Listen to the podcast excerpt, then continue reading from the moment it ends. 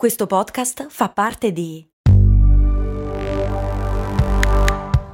Voice Podcast Creators Company. Se a volte ti senti così, ti serve la formula dell'equilibrio. Yakult Balance, 20 miliardi di probiotici LCS più la vitamina D per ossa e muscoli. Comunque ieri ho chiesto ai non patron di cliccare sul bottone iscriviti a questo podcast sulla piattaforma d'ascolto o tipo più 300 iscrizioni. Io vi voglio troppo bene. La patron Dana mi chiede ma la saliva disinfetta veramente le ferite?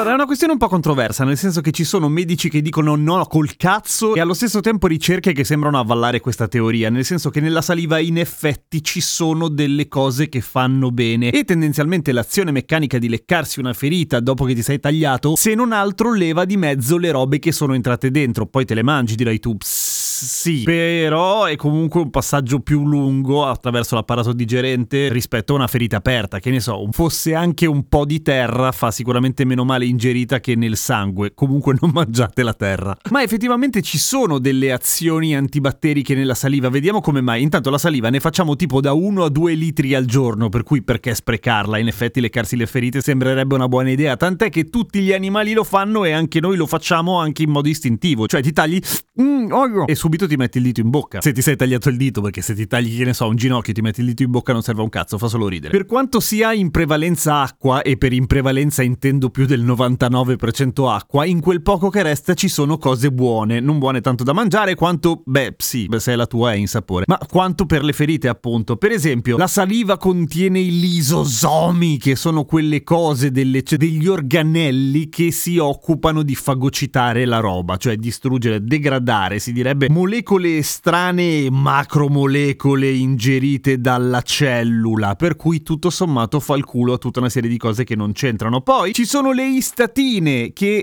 che sembra il nome di un tè freddo sbagliato, invece no, le istatine sono delle cose che anche loro fanno il culo ai batteri, detto molto male. Ma per fare il figo e citare delle ricerche, l'istatina 5, ad esempio, se la prende in particolare con le scherichia coliche, è quella che vi fa venire il caccone quando viaggiate e mangiate le schifezze. Ma la cosa più figa che lega la saliva e le ferite è il fatto che nella saliva umana e in quella dei topi è, co- è contenuta l'opiorfina, che se ci fate caso assomiglia a morfina e a oppio e infatti è sei volte più potente della morfina a far passare il dolore. Non male, eh? Nel senso che se riuscissi a sputarti in testa dentro tutte le volte che hai mal di testa saresti una crema. No, probabilmente moriresti di qualche meningite bizzarra. Per- tanto non si può fare, per cui non è un problema. Quindi sì, leccarsi le ferite può servire, nel senso che la saliva effettivamente ha un'azione antibatterica, blandamente antibatterica, nel senso che se potete, che ne so, lavarvi col sapone, disinfettarvi e curarvi, è meglio così. Ah, c'è un'altra questione, ma è vero che la saliva dei cani, anche lei disinfetta le ferite a noi umani ed è per quello che i cani cercano di leccarci? Quando ci feriamo? A meno che non ci abbiano ferito loro, ma quello è un altro discorso. La saliva dei cani contiene più o meno le stesse istatine e le stesse cose che contiene la nostra saliva.